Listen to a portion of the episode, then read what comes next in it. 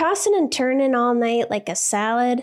It's time to put those sleepless nights to bed for good. Enter Tanasi, my sleep saviors, and they have science to back up their sleep, anxiety, and pain relieving powers. Back in 2016, they invested a $2.5 million grant to Middle Tennessee State University to study the hemp plant. Turns out their special patent pending CBD CBDA formula is twice as effective as CBD alone and can be more effective than over the counter ibuprofen, acetaminophen, and aspirin. So if you're tired of tossing and turning like a rotisserie chicken, then Tanasi's got your back with their range of great products from tinctures to gummies to lotions. Tanasi is my go to when I can't sleep or I have way too much anxiety. I'm so glad that I discovered them. So go to tanasi.com and use the code POWER to get 25% off your order. That's tanasi.com, T A N A S I, to get 25% off your first order with the promo code POWER. Are you tired of your digestive system feeling like a circus act gone wrong? Introducing Ritual's 3 in 1 gut superhero, Synbiotic Plus, a probiotic, prebiotic, and postbiotic all rolled into one. And with 25% off with the code POWER, there's no better time to check out Ritual. Let's break it down. Probiotics are like the cool kids at the gut party, keeping everything in check and making sure the good vibes are flowing. Prebiotics are their wingmen, fueling the party with with all the right snacks to keep the good bacteria thriving. And postbiotics, well, they're like the cleanup crew, sweeping away the mess and leaving your gut feeling fresh and fabulous. So say goodbye to the gut drama and remember, there's no more shame in your gut game. Synbiotic Plus and Ritual are here to celebrate, not hide your insides. Get 25% off your first month for a limited time at ritual.com slash power. Sober Powered is sponsored by BetterHelp. I was a stress drinker, and I thought if only I didn't have so much stress, I wouldn't have to drink this much. But do you know why I had all this stress? Because I didn't have the skills to take stressors off my plate, so they built up and wore me down. Some stressors are big and others are small, but carrying around 25 minor annoyances is going to have an impact on you. Plus, did you know that alcohol messes with our stress response system and decreases our ability to handle stress? It makes small things seem like a much bigger deal. Learning how to manage stress and take things off my plate has changed my life. I'm calm, I'm less reactive, and I believe that I can handle whatever comes my way. I feel proud of the way that I handle things now. You can get there too. Get it off your chest with BetterHelp. Visit betterhelp.com slash sober to get 10% off your first month. That's BetterHelp, H-E-L-P dot com slash sober. Welcome back to the Sober Powered Podcast. Today I'm going to talk about how helping others helps us. You'll learn about some studies on helping others, what a helper's high is, and what oxytocin is. I'll explain some studies that looked at people in recovery helping others and how that impacts their own sobriety, and give you some ideas on how you can start helping others if you don't want to do it publicly like I am. So let's dig in.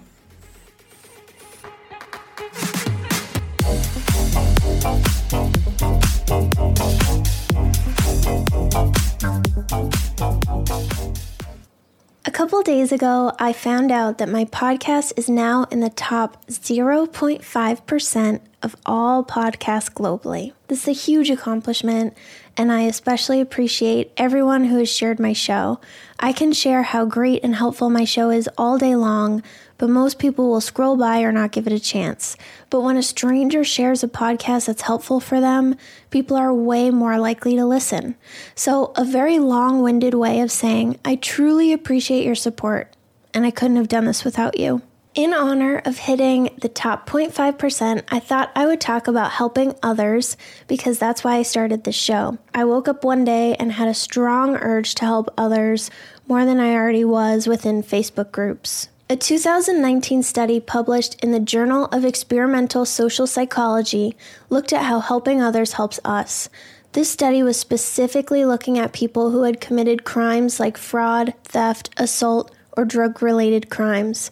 The participants scored higher than average on antisocial personality traits like impulsivity, aggression, and lack of empathy. The participants did something that was kind and helpful, what psychologists refer to as acting pro socially, and they were rewarded with a bonus for their participation. They could either choose to spend their bonus on buying a snack or a school supply for students in low income areas or to get themselves a gift and the ones that chose to donate their bonus reported higher levels of positive emotions. And that's what pro social behavior is when your intention is to help others, not to help others to help yourself. So they did a few variations of this experiment with different populations and found the same result. The ones who chose to help others felt better than the ones who chose to keep money or get a gift for themselves. An interesting find from this study was that even though these participants had above average levels of impulsivity, aggression, and less empathy than the average person, most of them chose to donate their bonus to a charitable cause. Humans are social, and we depend on others for our survival and happiness. Oxytocin is a hormone in the brain that's produced when we are trusted, when people are kind to us, and it motivates us to help others. Oxytocin works by enhancing our sense of empathy, which allows us to understand how others are likely going to react to a situation. Studies have found that there's a thing called a helper's high, where the brain releases oxytocin, dopamine, and serotonin in response to helping others. And all three of these chemicals make us feel good. Research has also found that the helper's high is associated with a stronger immune system and a reduction in stress hormones. So helping others doesn't just make you feel good, it's good for your health too. It's even been found that helping others activates our limbic system, which is what drugs, alcohol, food, and sex activate. Remember back in episode 62 when we talked about what dopamine is? It causes the brain to pay more attention to the experience and remember it so you can seek out the same good feelings again. And this is why when people help others, it usually creates a cycle of wanting to do it again and again.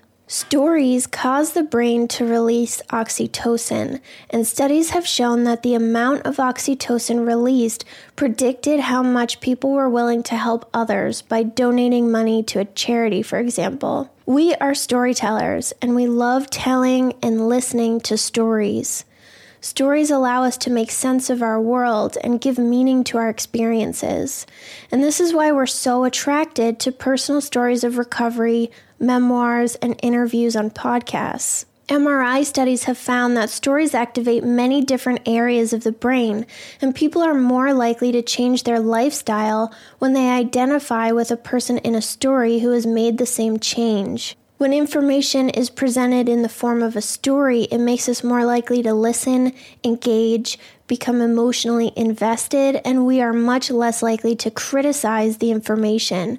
So, this is why stories can have such an impact on our lives. Personal stories of recovery started being shared first in AA and are now being shared all over memoirs, podcasts, on social media, in the news, and at speaking events. In a 2015 study published in Alcoholism Clinical and Experimental Research, they looked at teens who were in treatment for addiction with a six month follow up later.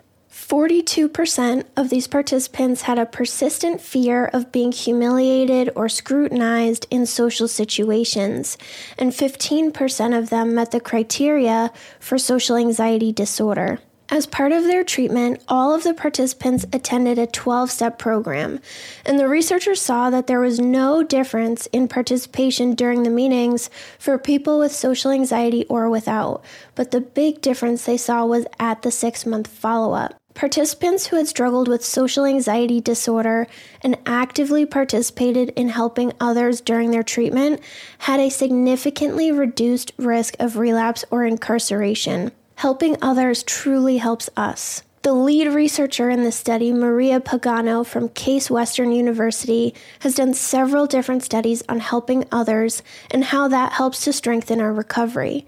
In one of her studies from 2013, published in Substance Abuse, she followed sober people who participated in AA for 10 years. In this study, they measured alcohol consumption, AA participation levels, whether or not the person became a sponsor, if they completed the 12 steps, and self rated thoughtfulness towards others. They found a significant direct effect of helping others and attending meetings on relapse rates and caring more for others in general. The people who were more helpful to others also attended more meetings and did more step work. Pagano's research shows that being active and helping other people stay sober helps us stay sober too.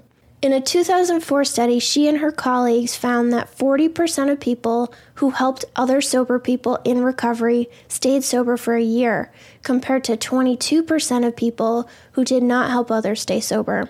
In a 2009 study, they found that 94% of people who helped others long term, like over a year, experienced lower levels of depression.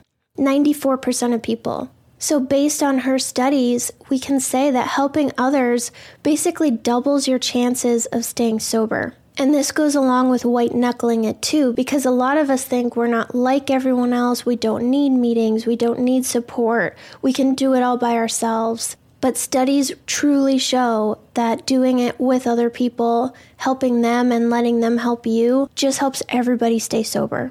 So, if you are someone who's being really stubborn about giving a meeting a shot or looking into social support, then this is your sign to try something this week. Anything. And I'll give you some suggestions in a bit. But I was that person. I thought I didn't need anyone else either. And that's silly because it doesn't mean anything about me that I need other people to be around. It only helps me, it doesn't do anything negative. So, when we get sober, many of us feel a strong desire to help others get sober too. It's like this really deep urge to do service work, and that's also part of the 12 steps too. So, this could show up as wanting to write a book, start a blog, start a YouTube channel, share on Facebook or Instagram, become a coach, become a therapist, become a speaker, or start a podcast like I've done. Helping others provides us with purpose, accountability, distraction, and it allows us to never forget where we came from. It's so easy to romanticize alcohol the longer you've been sober and to minimize the bad times. I talked about that in depth in episode 79 if you're struggling with it, but helping people who are newly sober or trying to get sober forces you to remember what you dealt with. You see how badly they're suffering and you remember why you can never go back. I think helping others is key to staying sober. Otherwise, those thoughts about maybe you weren't that bad, maybe you can handle it now, no one would know, etc., are going to come for you. And without connection with other sober people, it's too easy to fall into the trap of believing those thoughts. But your intentions matter when you're helping people. If you're focused on money, followers, fame, or getting a book deal from it, then it seems from the first study that I told you about with the at risk population that you won't feel as good from the experience. Because even though you're helping others, you're helping others to keep that reward afterwards. You're not helping others purely just to be helpful and make their lives better. You're helping others with the intention of getting something out of it. So, social media is telling us that all you have to do is turn your mess into your message, charge money for your lived experience, and you'll become financially free and make a ton of money working two hours a day or less. And that's just not going to work for the entire world. We can't all be financially free sharing our message and working two hours a day. I'm not saying that people shouldn't be compensated for their time, hard work, and credentials, but keep your focus on what matters and don't let social media and these dreams about financial freedom sway you from your purpose. It's easy to get stuck thinking about numbers, money, followers, and lose sight of the actual individuals that make up those numbers. Most people with podcasts quit because they aren't getting the numbers that they want or they can't monetize, which then makes the experience of podcasting less rewarding for them. I've never once considered quitting this podcast or doing less episodes. Yeah, getting to the top 5% is really rewarding. And when I have sponsors and they help pay for the costs of podcasting, well, that's also really rewarding, but that's like a secondary reward. What's most rewarding for me is when one of my listeners reaches out or leaves a review for the show and shares how much my podcast has helped them. Knowing that the show helps people get sober and stay sober is what matters most to me. And even though each episode takes about 10 hours of prep work and sometimes it's really challenging to find the time, I do it because I know it helps people and it helps me to do the research. Plus, this show provides me with a ton of accountability. I feel like if I just disappeared one day, at least a couple people would ask why. I feel like I matter, and that feels really good. And that's why doing service work, whatever that looks like for your life, is important. You feel like you matter and you're making a difference, and what you're doing is important to someone.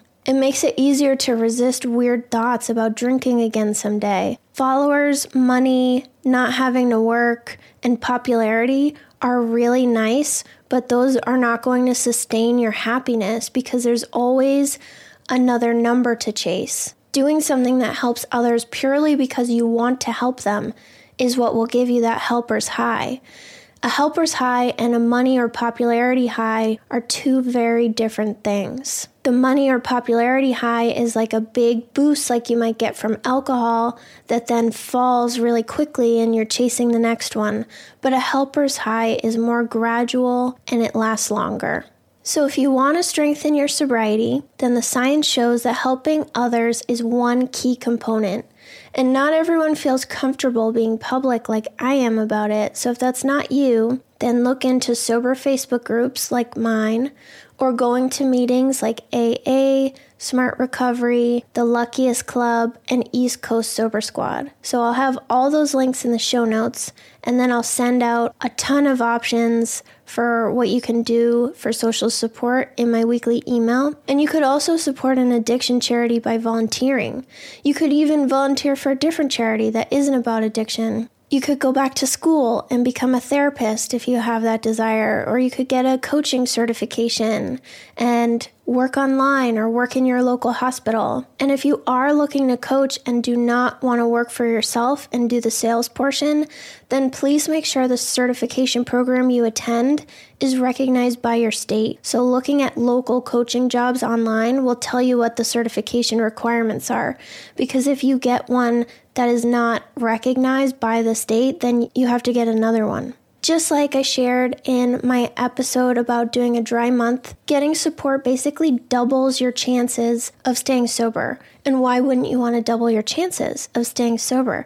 Who wants to go through that beginning again? So please remember that you're not alone. You're never alone. There is at least one person in the world who has struggled the way that you have struggled and understands your experience and that you could relate to too. So stop trying to force yourself to do this alone. Take a little bit of time today to think about a way that you could help other sober people stay sober, and I'll talk to you next week.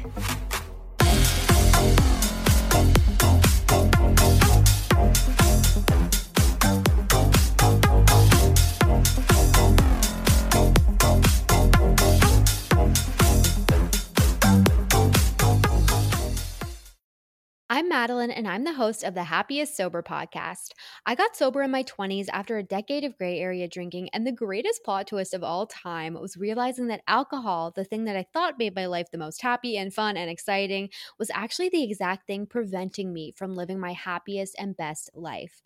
My mom is 40 years sober, and she joins me on my podcast very often. I like to call her my part time co host, and I also bring you solo episodes where I share my top tips, tricks, and mindset shifts in sobriety, and lots of how how for navigating all the things sober from weddings to parties to holidays to bachelorette parties to trips. I'm also joined by so many guests who come on and share their sober stories, and they're all so, so inspiring. I'm here to show you that life doesn't end when you quit drinking. In fact, it's very much the opposite. And no matter what your relationship was with alcohol, life can be the absolute happiest when you're sober. New episodes come out every Tuesday. You can listen to Happiest Sober podcast wherever you get your podcasts.